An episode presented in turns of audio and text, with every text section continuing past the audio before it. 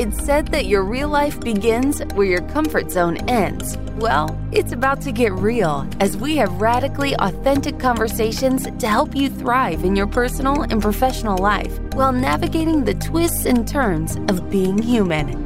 Buckle up, because this might get uncomfortable. Starts right now with Whitney Lauritsen.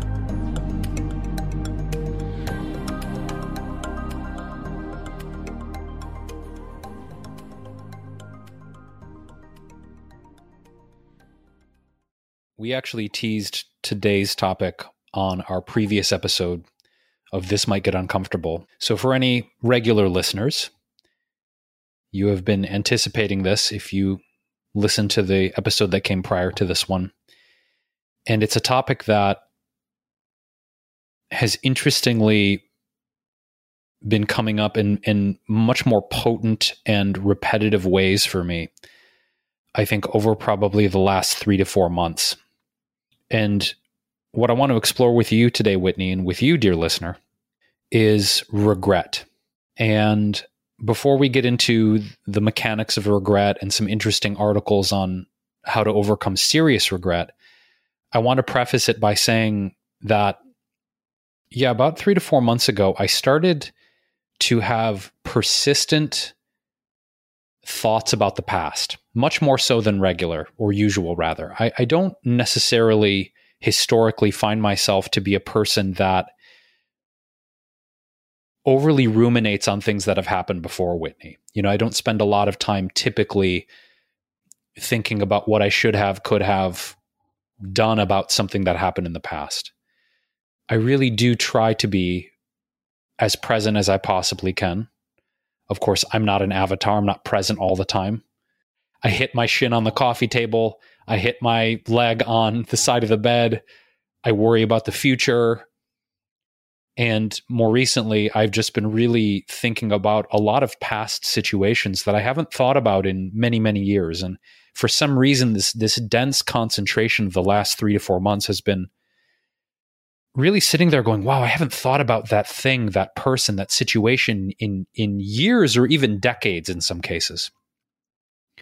But it hasn't just been reflecting on old relationships, partnerships, creative projects, situations. It's it's really been a difficult thing for me because when those things come up, I find myself feeling sad with a lot of those situations, not necessarily thinking back on gratitude for that situation or gratitude for what had happened in the past, what's made me the person I am now. I, I, I feel a consistent level of not just sadness, but regret. And I wanted to look up the definition of regret because I wanted to see if it somehow matched the emotional content of, of, what I've been feeling when I focus on regret. So the the the dictionary definition of regret is to feel sad, repentant, or disappointed over something that has happened or been done, especially a loss or a missed opportunity. It's pretty accurate, I would say, to feel sad, repentant, or disappointed. And the sadness, I think, has been for me at the core of this feeling of regret, focused around feeling like I've given up too quickly on certain things. That's really been the the central, I think, theme for me, Whitney, has been specifically looking at career opportunities that I pursued and gave up on, relationships that perhaps I potentially abandoned too quickly out of frustration or disappointment. I've just been thinking about have I given up too easily on certain things and certain people in my life? And to not do this in a way to beat myself up or be punitive or or treat myself badly. I just think that it's like taking a good hard look on my tendency in the past to get fed up, frustrated, sad, disappointed, and then just throw my hands up and say, fuck it, I don't want to do this anymore. Now, I want to say there's absolutely nothing wrong with leaving a situation, if you don't feel in alignment with it, leaving a relationship if you feel like it's no longer serving you or your heart's not in it anymore. I think there's a lot of rhetoric, and I want to color what I'm about to say with there's so many memes and there's so many quotes that we see online of like, never give up. You know, don't don't abandon your dreams, keep going. And I think in some situations that can be very sage and accurate advice. I do think though it's up to each one of us to realize when something has quote unquote run its course and it's time to leave a situation. I've also been reflecting on kind of the opposite of this, Whitney, where I've been in relationships and situations, jobs, romantic partnerships, where I've stayed way past the expiration date out of fear of hurting someone, out of fear of disappointing someone, out of fear of disappointing myself. Like, you're a fucking failure, Jason. Look, you failed again. You failed in another project, you failed in another relationship. So, the flip side of leaving things too early is I've also looked at situations and thought, man, I stayed in that way too long, which can also lead to regret, right? I, I, I should have trusted my heart. I should have trusted my instinct and left that situation earlier. So, regret is this very nuanced, tricky kind of thing that I've been sitting with. And before I get into some of these articles that I, I, mentioned, Whitney, that I've been researching on, on clinical psychologists have written some of these articles talking about how to get over serious regret.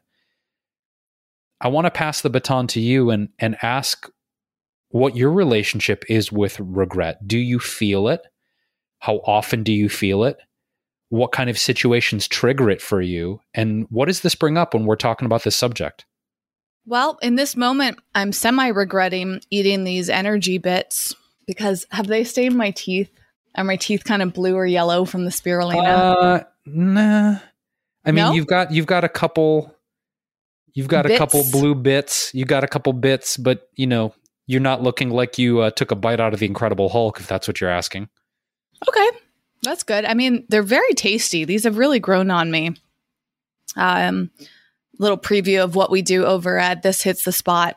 I don't know if I'll talk about these there, but I was feeling really low energy and I had some packets that can't remember who it was that gave it to me. It was either Michelle or Tony, our friends. One of them gave these to me and I've been really enjoying them. But the downside is A, they kind of get stuck in your teeth a little bit.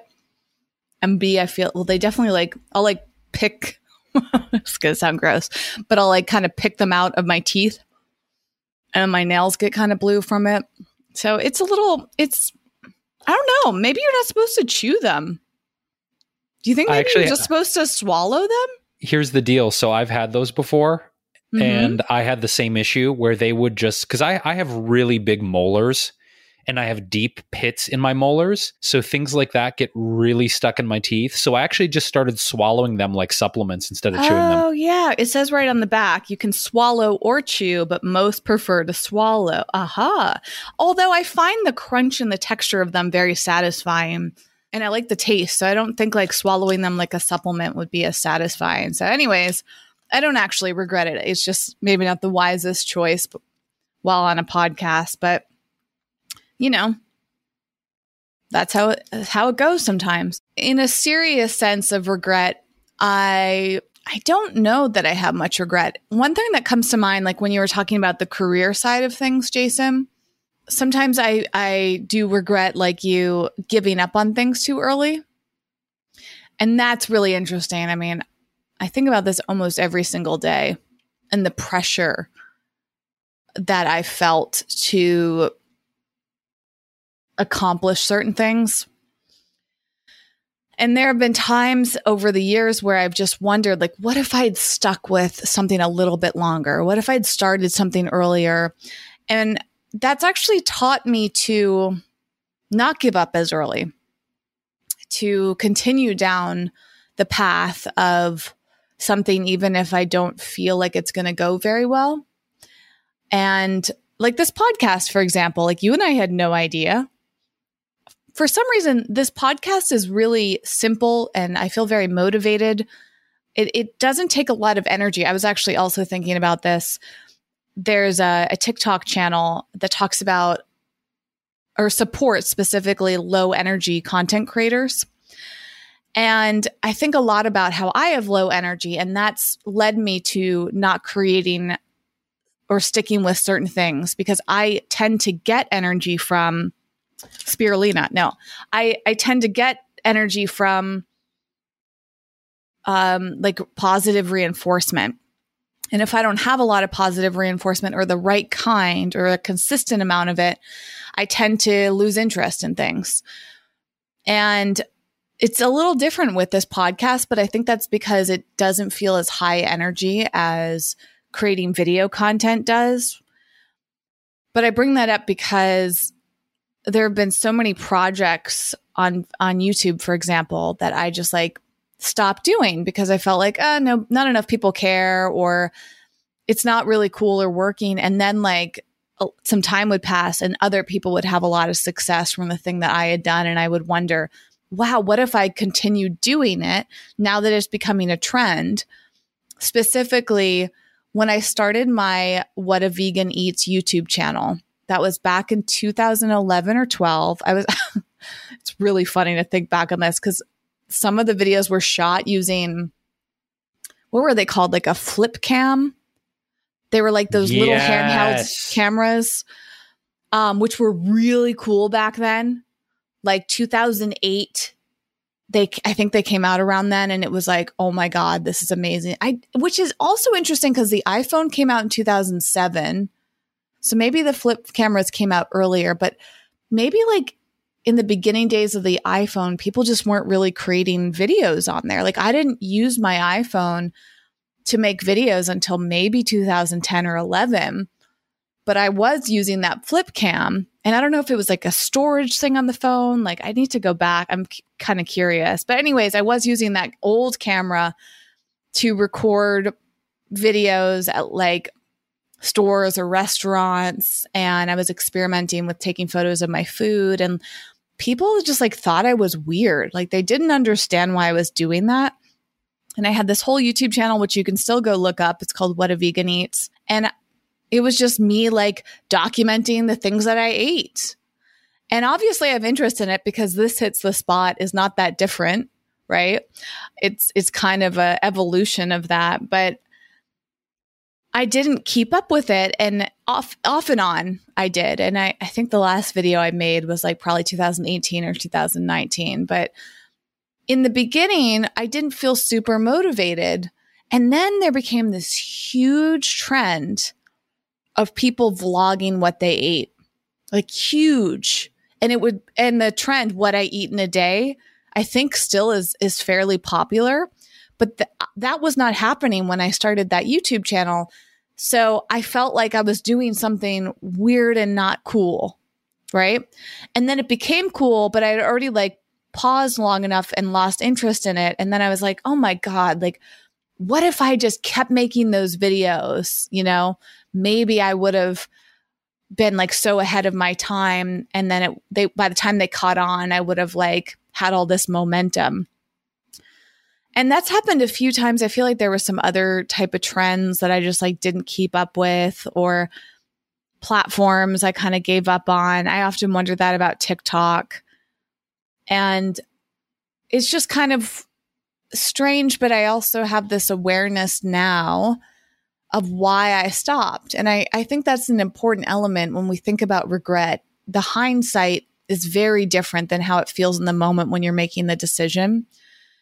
And for me personally, I know that I want feedback, positive reinforcement in order to continue. And if I don't get it, it's really hard for me to push through that.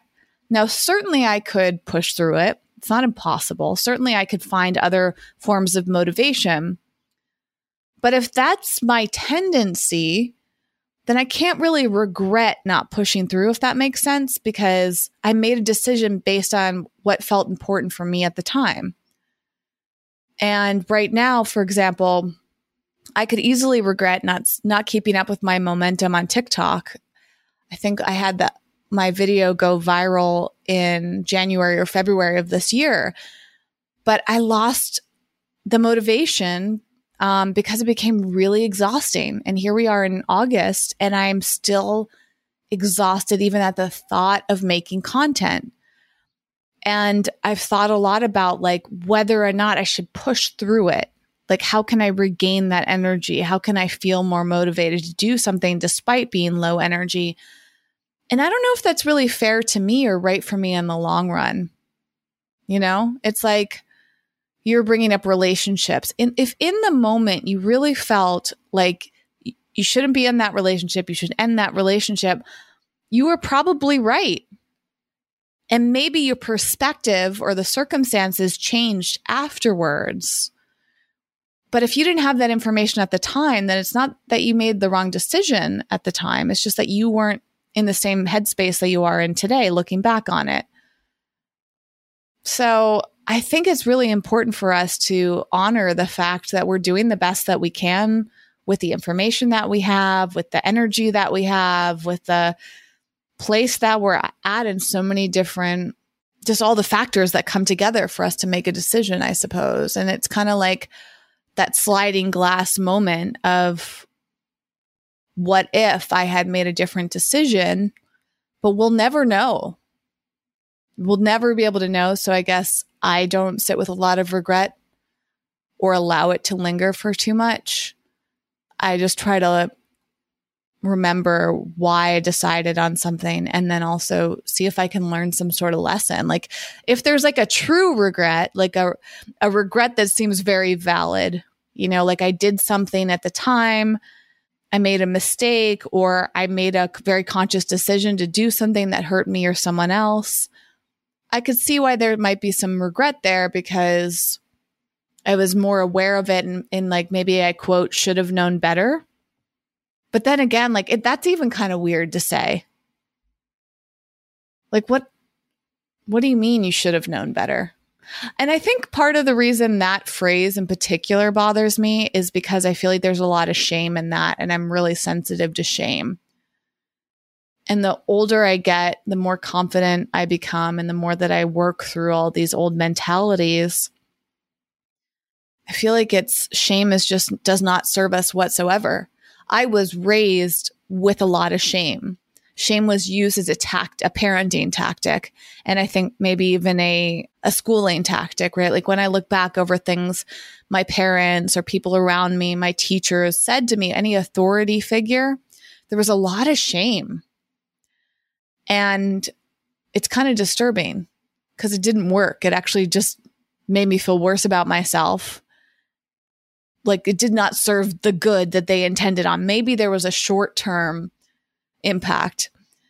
I had this flashback to some small thing that happened with a babysitter. And it was, we were at like the aquarium or something like that. I don't know how old I was. I'm fairly certain my sister was there. So I must have been at least like six to eight years old, maybe 10. And I think that the babysitter and her boyfriend were there and they said if I behaved, I could have ice cream. If I was like nice to my sister and I did something, which I don't recall what it was, but I do remember it was outside and we were like around a fountain or something. And I did something, whether intentionally or unintentionally, and I think it was to my, my sister, and it made her upset. And then they they shamed me and told me I couldn't have ice cream. And I remember being a little kid, being like, "Well, but why can't I have the ice cream?" You know, and it's like that classic punishing technique. But my heart goes out to this small little kid who like didn't really understand consequences. And I think some people think those are important learning lessons. But the fact that like this random memory got triggered in my head recently, I wonder like, did those consequences actually serve me or they just cause this like lingering shame and hurt within me?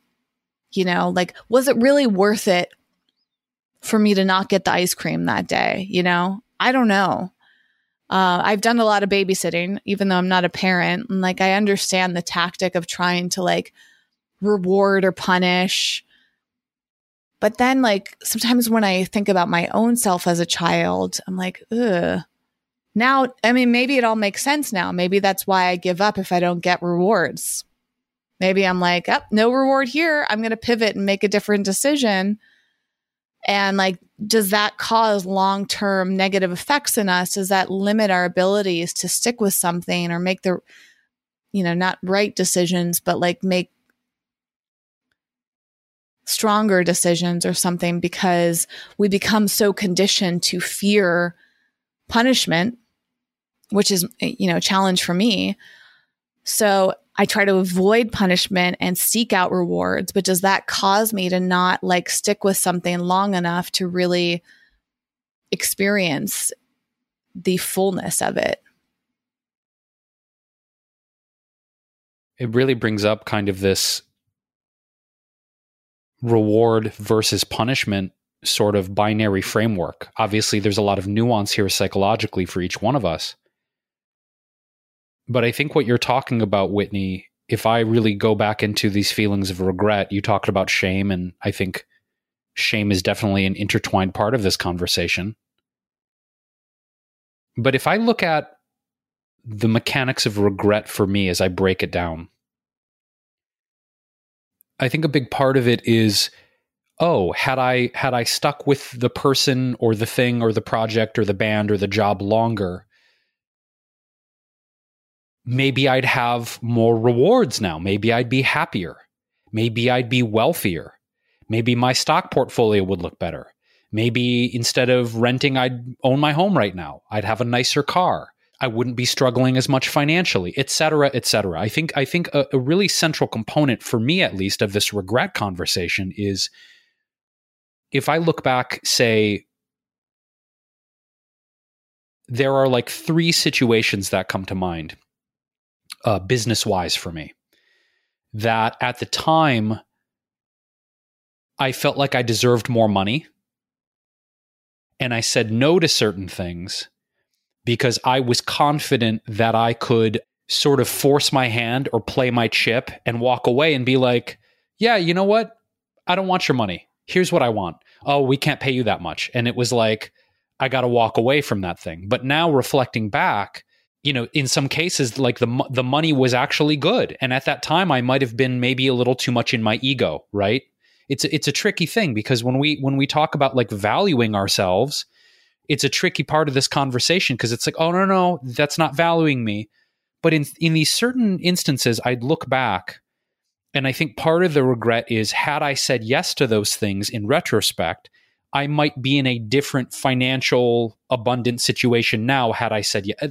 That's my whole thing. So I think the regret part for me is like, oh, I might be in a quote better life situation if I'd made a different decision. When you're saying that it r- triggered another memory of mine because i was sitting here wondering like what you regret like specifically which business experiences you were talking about. And one that came to mind that i do regret actually. So it's bringing up more memories the more we discuss this is when you and i turned down going on the vegan cruise the second time remember that because for for um context, there was a cruise. I'm, I'm actually curious if if anyone listening to the show was on that cruise because we met some amazing people that were part of our social media life for years to come. And it was a fabulous time. I mean, basically, they invited me and Jason, uh, Chris and John from the Vegan Zombie, Isa, the cookbook author Miyoko was there, like a really amazing group. I think that was the first time they did it we got to go on this really cool cruise that that we were basically in a group of vegans and it was on Holland America and there was like 1200 people and maybe like 50 to 100 of us were vegan. And it was awesome. And in exchange for the cruise, Jason and I had to give some presentations and then also participate. And we didn't get paid for it, but we got the entire experience covered. And I think even like our flights out there, like what they gave us in exchange was awesome and we had an amazing time. But they invite when they invited us back for the next cruise, which was really an honor, um, Jason and I both felt like we should be compensated because we had to take like 10 days off from our lives to go on a week long cruise plus travel we gave multiple presentations and we were expected to be part of like all the activities. So while it sounds like it was a great exchange in terms of us having this free vacation, it wasn't really a vacation. We were working every day. We had to pay the expenses of pet sitters and all the other stuff that was going on. And Jason and I both thought like, you know what, we should we should ask them if if they'll compensate us as well. And they said no. And at the time it was like, ah, whatever. To your point, Jason, like, I don't care. But I don't know if it was that next cruise or the one following it, which I know at least that Chris and John from the Vegan Zombie went on, and I think Miyoko went as well. So it was like some of the core people. They went to Alaska. And man, do I regret not being part of that cruise because now I'm like, really want to go to Alaska. At the time, I was like, eh, Alaska, whatever. But now I'm like, I cannot believe that I passed up the opportunity to go on a free cruise to Alaska. But it's a, you know, a perfect example of what I said earlier, Jason. And I'm curious, like, how much of you can agree with this, despite the fact that you have some financial regrets. Part of me is also like, hey, like, at the time, it did not feel honoring to me or the others, you know, like, I felt like it it wasn't quite being taken advantage of, but I I know the value. Like Miyoko, she she was like, I mean, she's just an insane person. Now, I think it's also worth noting, Jason, that like Miyoko was just getting started with her cheeses at that time. And now look at her. Like her company is worth a lot of money. It's not directly related to the cruise, but it's like you can see the trajectory of her career from them. In terms of the vegan zombie, I actually don't quite know how they're doing these days, but I think they also have a podcast, or Chris has a podcast, and they're still doing their thing on social media and YouTube and all of that. So I don't know. It's like there's part of me that's glad that that you and I set those boundaries, Jason, because I think energetically while I may regret not being part of that cruise, I also know that I could, if I wanted to, save up and go on that same cruise myself, paying out of pocket. And while it's not the same as free, I also would actually get to enjoy a full vacation. So maybe that would be a better choice for me. And I also know that that cruise did did not make or break my career.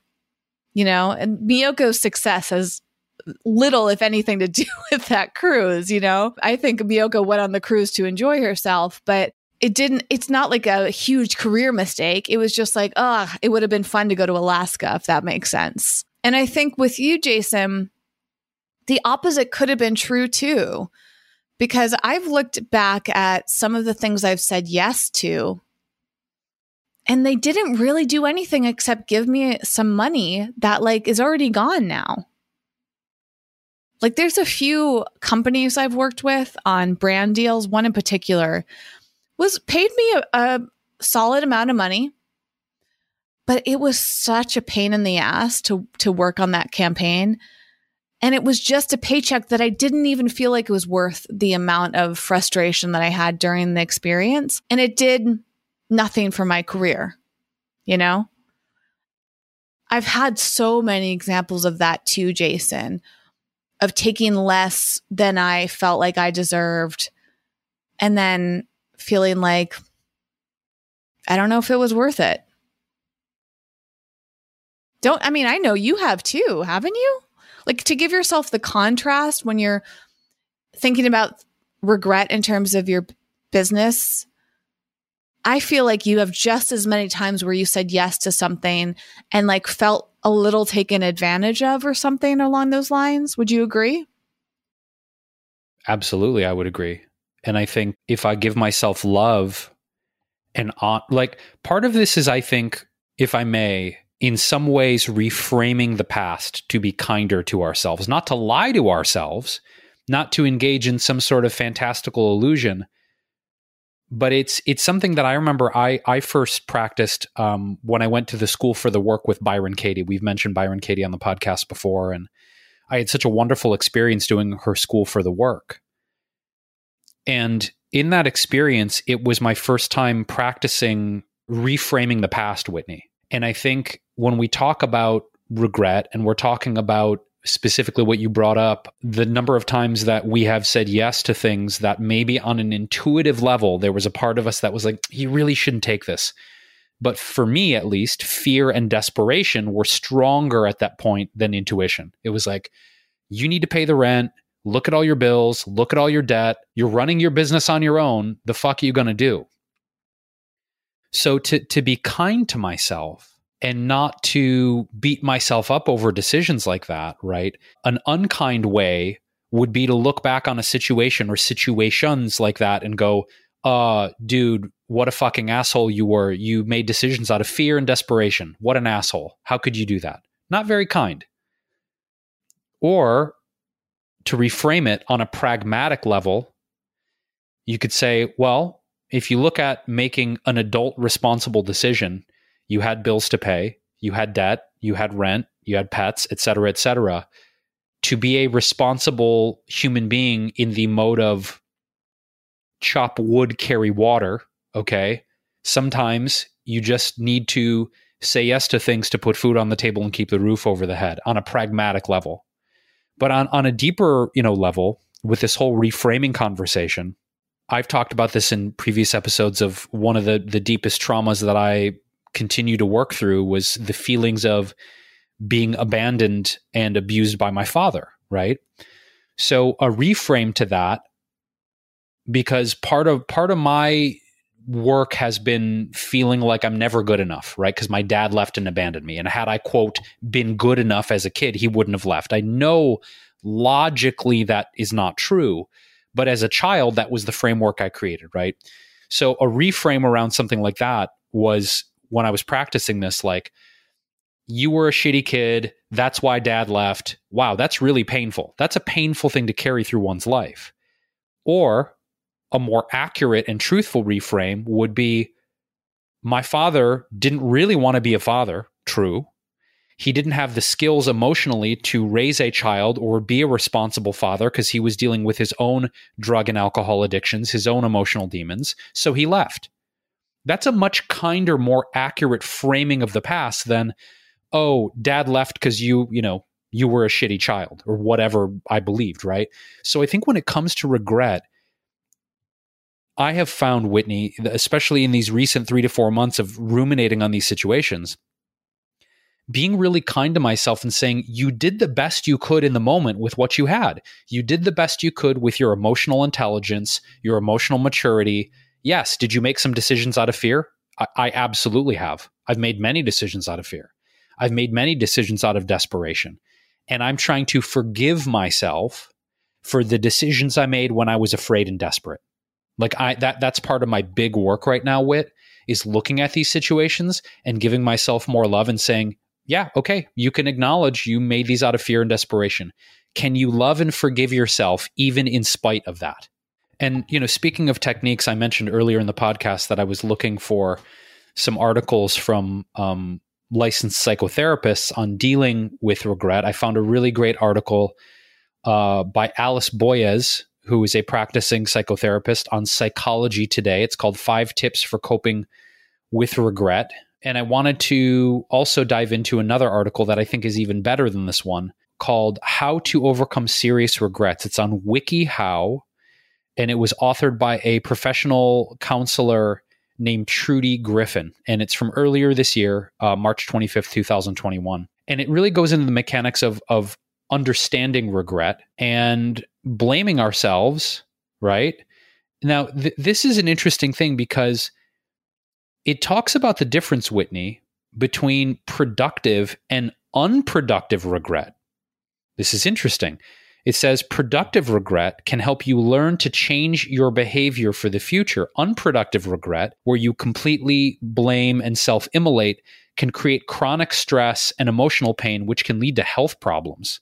So I didn't know. I didn't I I wasn't even aware that productive regret was even a thing. That kind of hits me in a weird way when I read about productive regret because I wonder if that can help quote change our behavior for future decisions.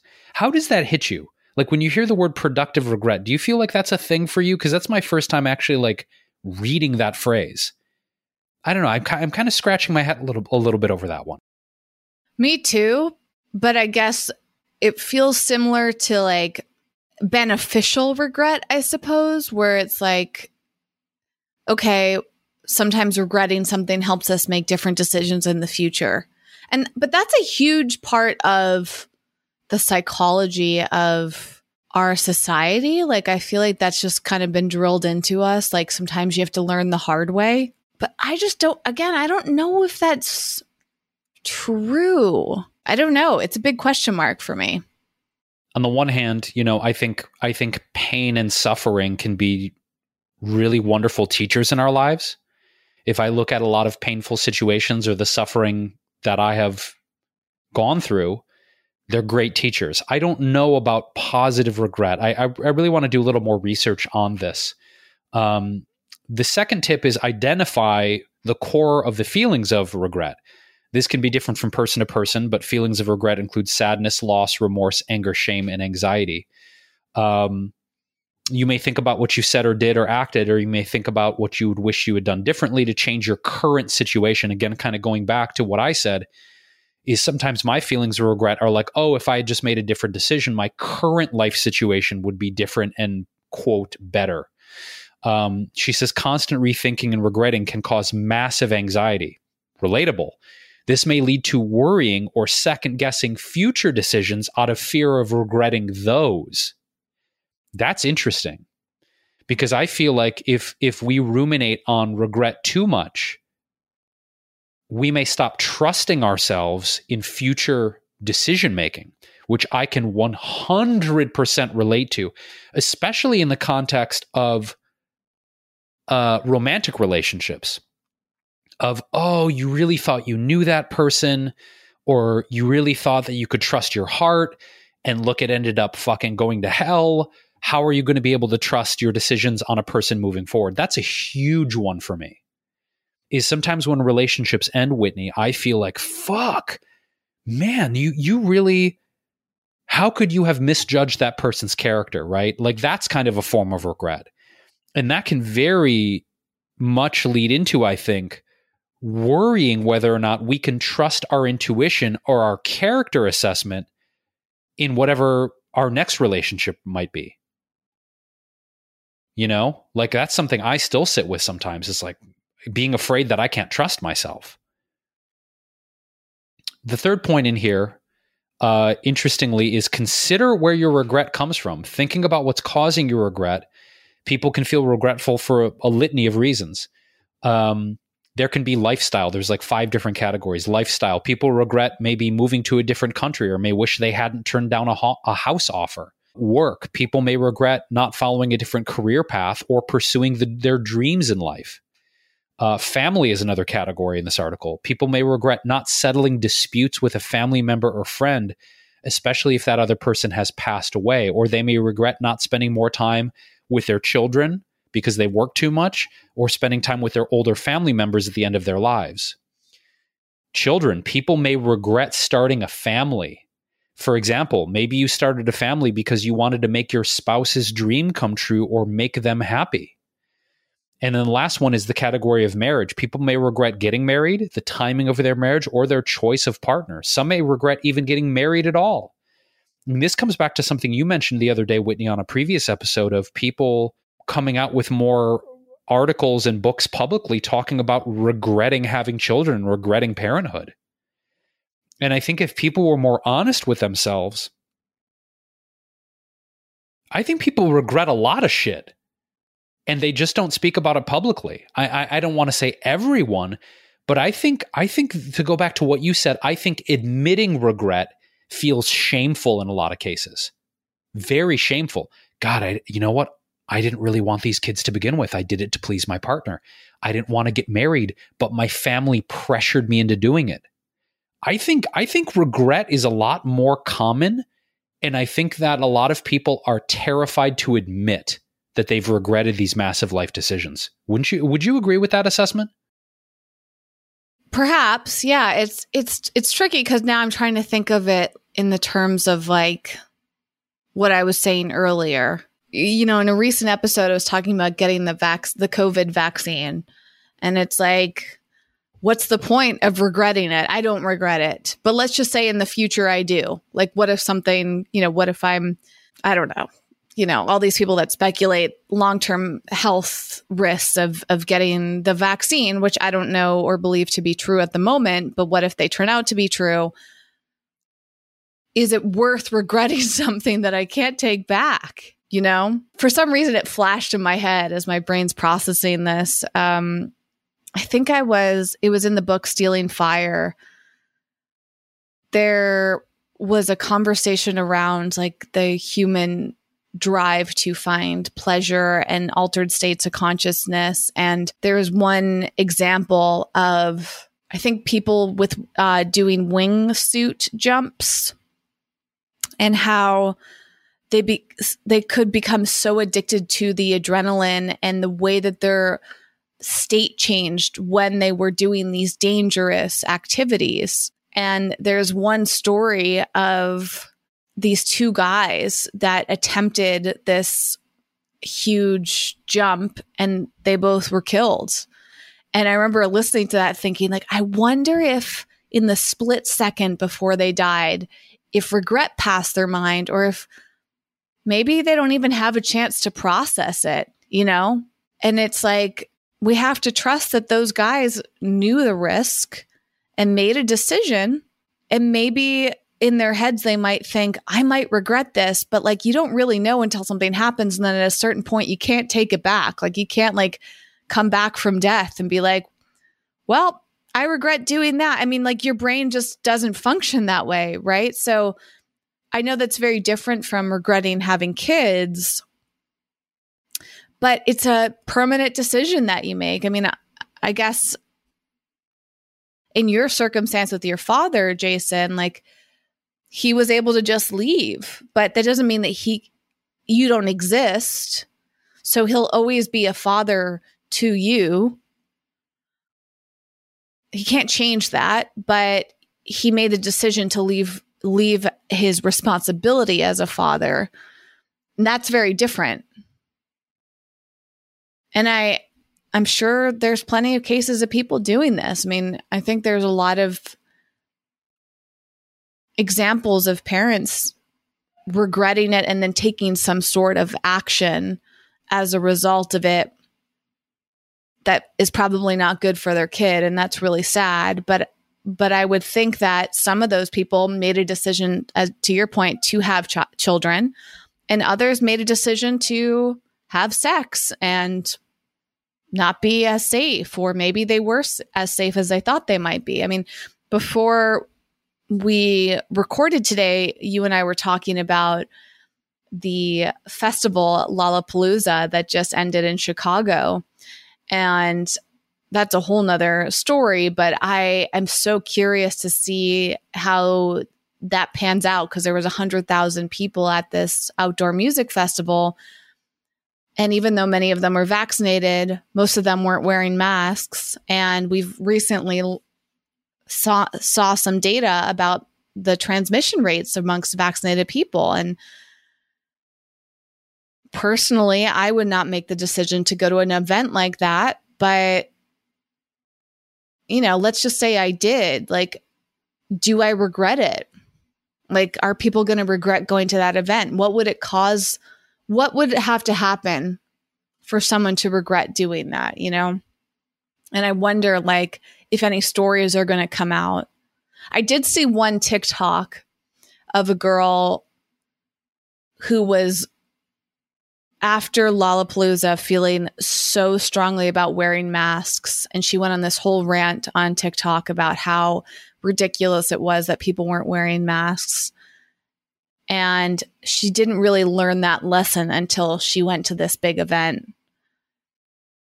And again, it's like the consequences of it. But then another part of me thinks, well, maybe these people were believing what they were told by the CDC or by the mayor of their city who literally said it's perfectly fine to go to this festival. So, how much of our decisions are based on information that doesn't support us? And it's like, do we get set up for disaster in some cases?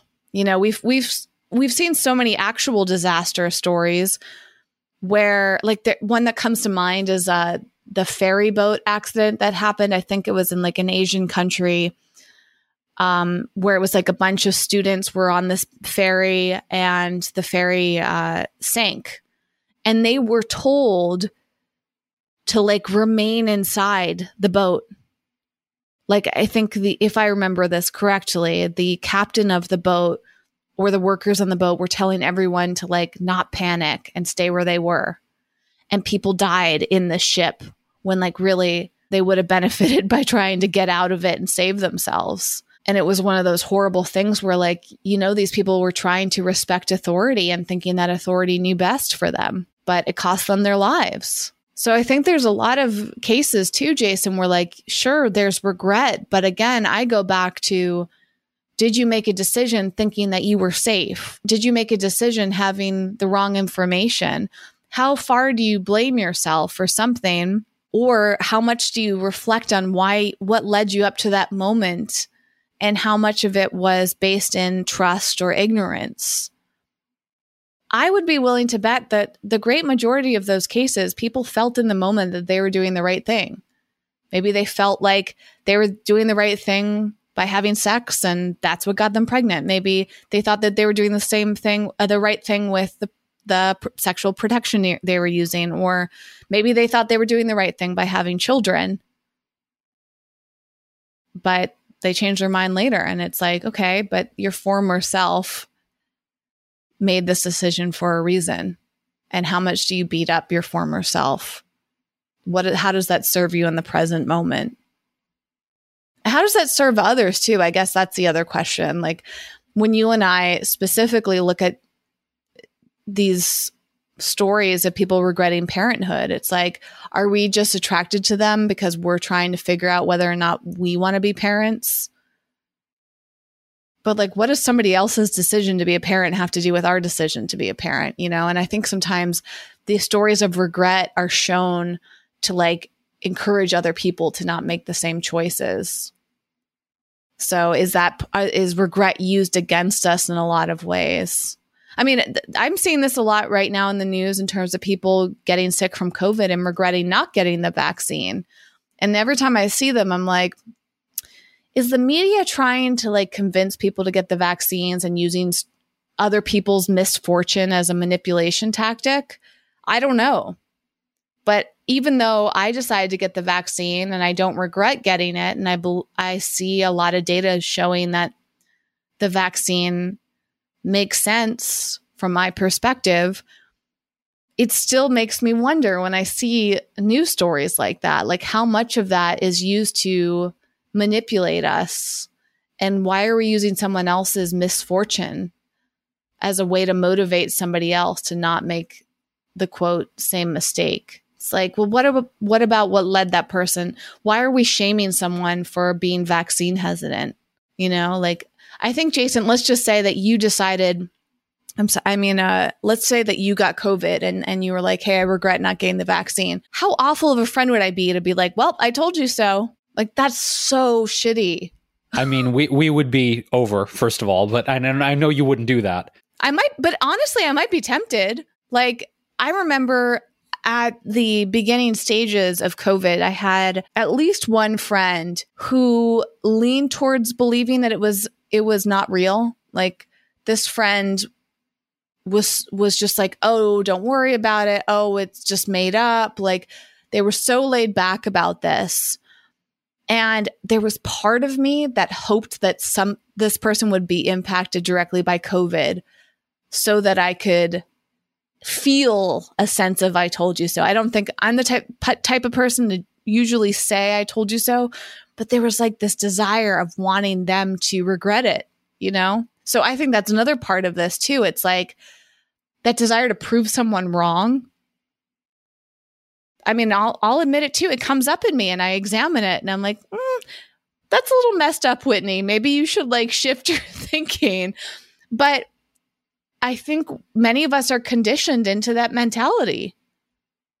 I mean, again, I was raised with a lot of this mentality. I was raised with hearing phrases like, I told you so. I told you not to do it. Now you have to pay the consequences. You should regret your action. Like, that was a big part of my upbringing.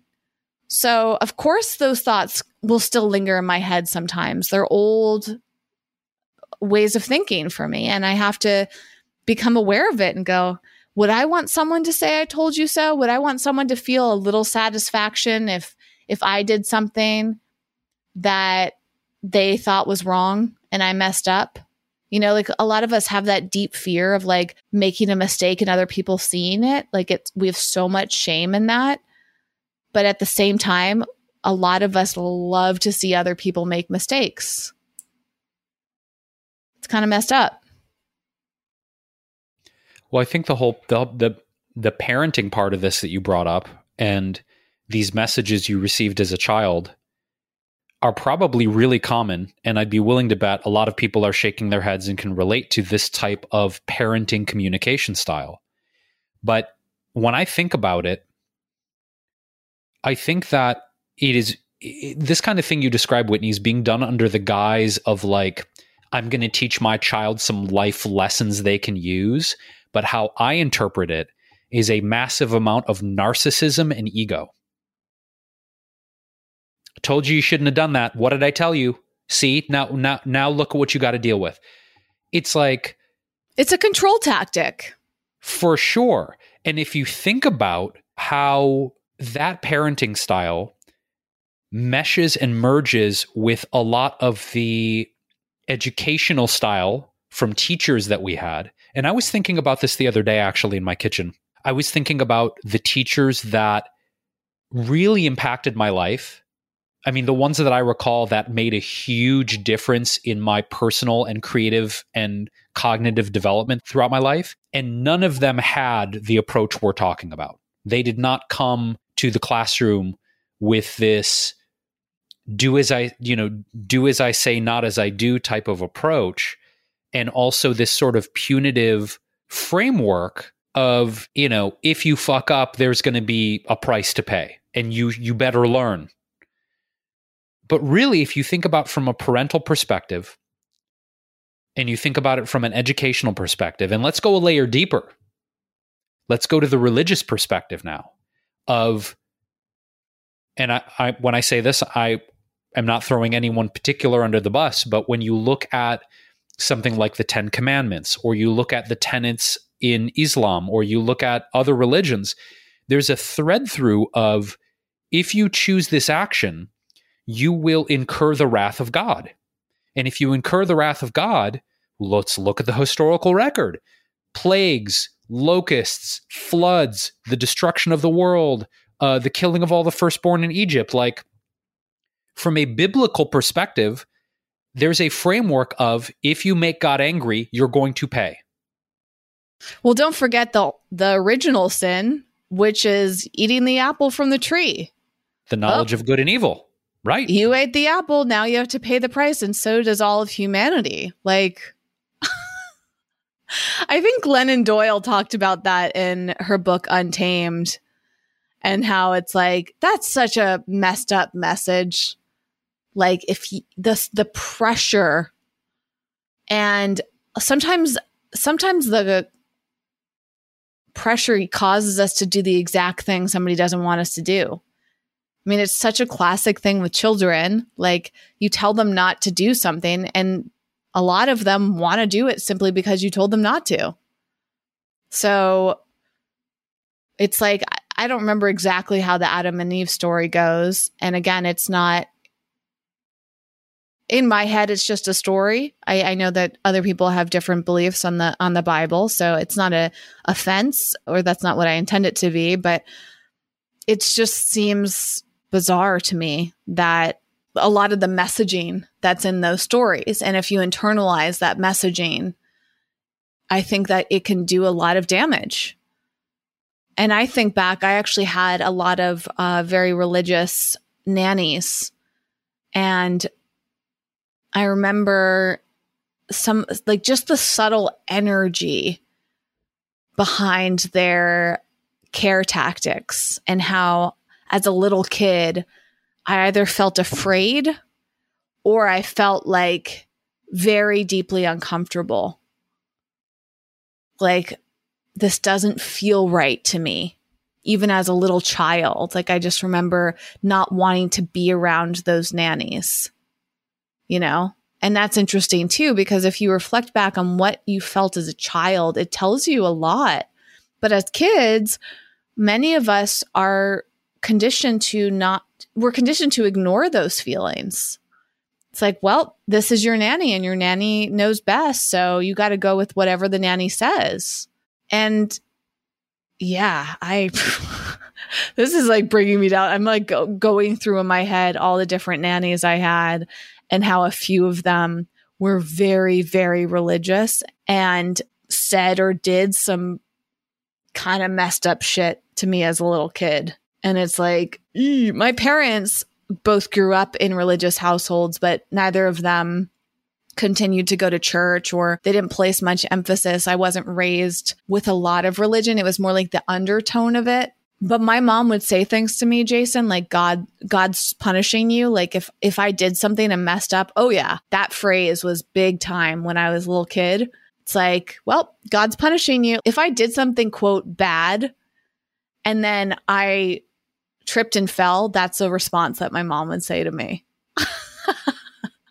I'm laughing at Jason's facial expression. Yeah, that was like, and I think my nannies might have said that to me as well. But that was how my mom was raised, you know? And so she, she, I don't know if she believed it or if that was like her way of like taking out her responsibility. Like, I'm not punishing you, Whitney, but God's punishing you for your actions. So you better not do it again because you'll just continue to get punished. So I think I just, maybe that's why I felt uncomfortable around religion because I was like, I don't want to be punished, but I also just want to live my life. And like, I don't want to feel like every mistake is looming over my head as a, as a punishment. So this was the exact reason as a young man went to my mother and said, I don't want to go to church anymore. This was the exact reason because I was raised in a, a Catholic family on both sides. My mom's side, well, we learned later that I'm Ashkenazi Jew, but we didn't grow up in the religion of Judaism. We grew up in a Catholic family, okay? So on that side of my mom, Polish Italian, we learned later again Ashkenazi Jew, Catholic. My dad's side, Puerto Rican Spanish, also Catholic, right? So Catholicism was the dominant religion of my entire life and my entire family.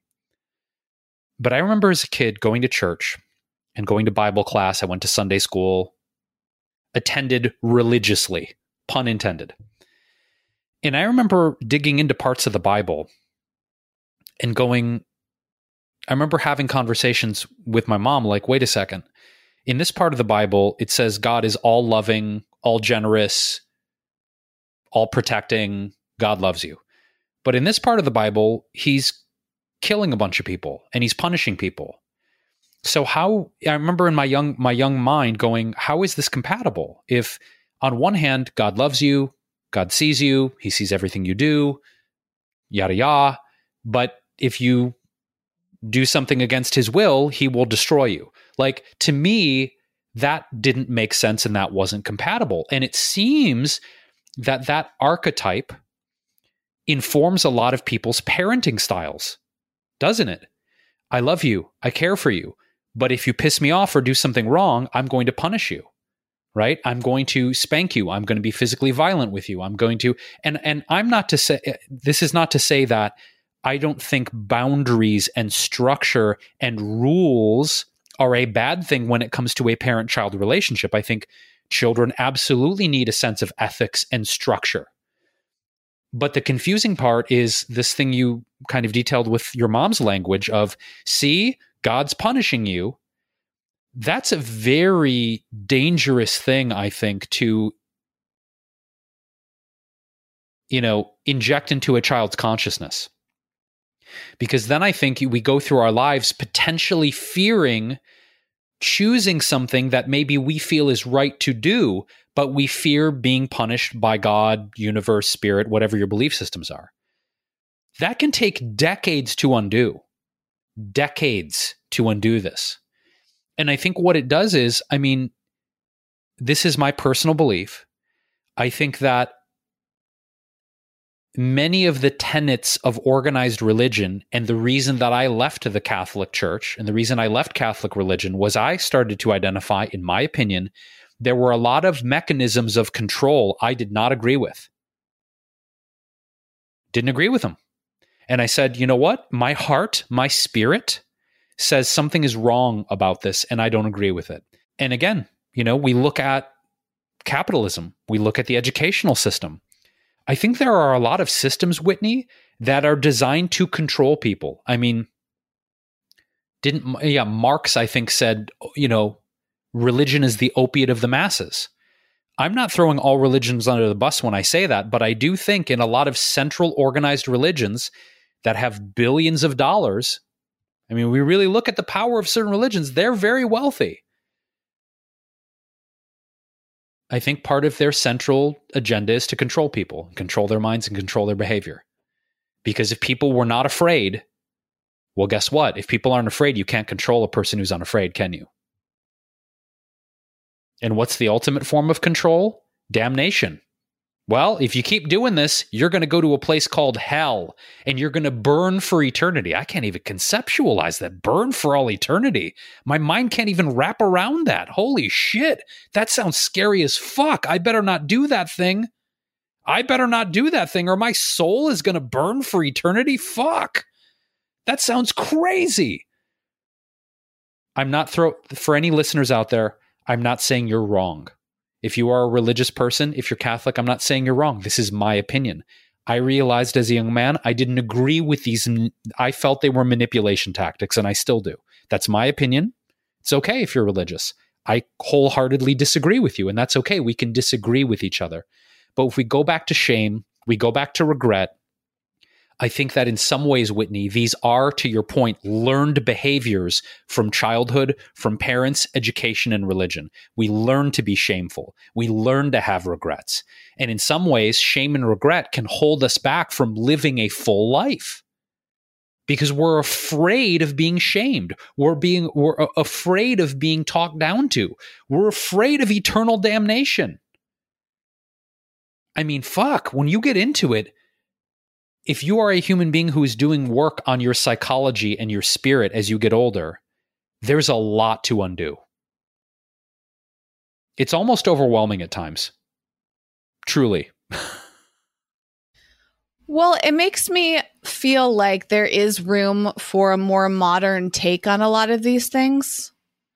It reminded me of a book I read when I was embracing Christianity for one of the strongest periods of my life, just a few, well, not, I guess it wasn't a few years ago. It was in 2016 to 2017. I went, I was going to church. I was very active with my church and I really enjoyed elements of that experience. And one of the things that I did was go to a talk by this woman, Christine Caine And she, at the time, was promoting her new book called Unashamed and I really resonated with a lot of the things that she said. I don't remember all of it, but it was about being an unashamed Christian and and not being hyper focused on shame within your religion. That's my current uh, viewpoint on it, and I, I do believe that there are approaches to religion uh, that don't have to integrate all of these things. And I, I don't think that there's a blanket statement for what it means to be religious, to believe in God, to go to church, to, you know, integrate that in your life, you know? And and so I'm grateful that there are people out there speaking about this and finding ways to take a different approach, you know? And so to your point, Jason, it, it there it's it's just currently does not feel good to us, but maybe it doesn't feel good to us because of some of our old traumas and our parents' traumas, you know, and and the way that they interpreted the Bible and how they brought that into their parenting or how our teachers did or you know people around us. Like that that's what's tricky about religious viewpoints is it's it's got a lot to do with who you're around and the experience. And of course, like Catholicism has had some really awful things go on in it that they were able to get away with because of the veil of religion. And, you know, that's a whole nother subject matter. So there's definitely flaws in the religious systems and people take advantage of it. Just because you're religious doesn't mean that you're doing the right thing. But I think that there's so many ways to have that deeper belief and, and relationship with God that don't have to abide by these harmful rules and systems. So I think that's an important part of this conversation too. It's it's not it's not super easy. And everybody's I deep down believe that everybody if not maybe just most people are truly doing the best that they can based on what they know and the tools that they have. And it's really hard to get by in this world without harming somebody else. And so sometimes we regret things, but we have to recognize like if we're doing the best that we can, maybe there wasn't another option. I mean, that reminds me of um there's this psychological test where and I don't remember all the details of it, but I remember the visuals where people were studied by being asked the question, whose life would you save if there was a like a runaway train and you could flip a switch? And the switch would either run over children or run over one adult. And the person would have to decide like they know that they have to kill someone but they have to make the decision whose life is is worth it and I don't remember the outcome of that exact study, but I do believe that that's a test that they use to understand somebody's mental state. And it's like, oof, that's tough. You know, like sometimes we have to make decisions at the cost of somebody else or someone else, or sometimes at the cost of ourselves. And even though we were doing the very best that we could, we could live with so much shame and regret because we've been conditioned to do no harm, but sometimes harm is unavoidable and sometimes harm is comes in forms that we have zero control over. So that's I guess my big belief on all of this is regret's a really challenging thing that I don't believe serves us very much. That's well said, Whitney. And for you, dear listener, as we always do in our episodes here on This Might Get Uncomfortable, we have more resources for you to dig into coping mechanisms if you feel regret in your life. I mentioned a really interesting article on WikiHow earlier, and also another one on psychology today. We will link to both of those articles in our website show notes. You can find those at wellevatr.com. Our website is W E L L E V A T R.com. Click on the podcast section. It will take you to the show notes and the transcript for this episode and all of our 250 plus episodes prior to this one. We will also have links to our private podcast, Whitney mentioned at the beginning of this episode, called This Hits the Spot. It's a weekly summary into our favorite new products, services, books, resources, things we're using in our lives on a regular basis to make us feel better and improve our health and our mental wellness. So if you haven't checked that out yet, that is free to our newsletter subscribers, which you can also subscribe to our newsletter at wellevatr.com. And we have a video version and also a transcript link with all of the products we talk about on that show for our Patreon members. If you are a patron, you can do that for as little as $2 a month. We have some incredible human beings. We absolutely adore you and appreciate you for helping this podcast keep going. And also, this hits the spot. So, all those goodies will be again at wellevatr.com. And if you want to shoot us a direct email with any questions or comments or reflections on the things we talk about here on the podcast, you can shoot Whitney and myself a direct email to hello at wellevatr.com. Thanks for joining us for another episode of This Might Get Uncomfortable. We hope this has given you some food for thought and food for heart.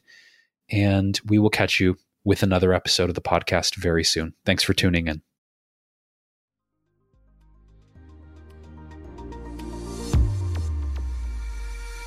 For listening and getting out of your comfort zone with us today. For show notes and more high performance resources to help you thrive, go to wellevatr.com. That's W E L L E V A T R.com.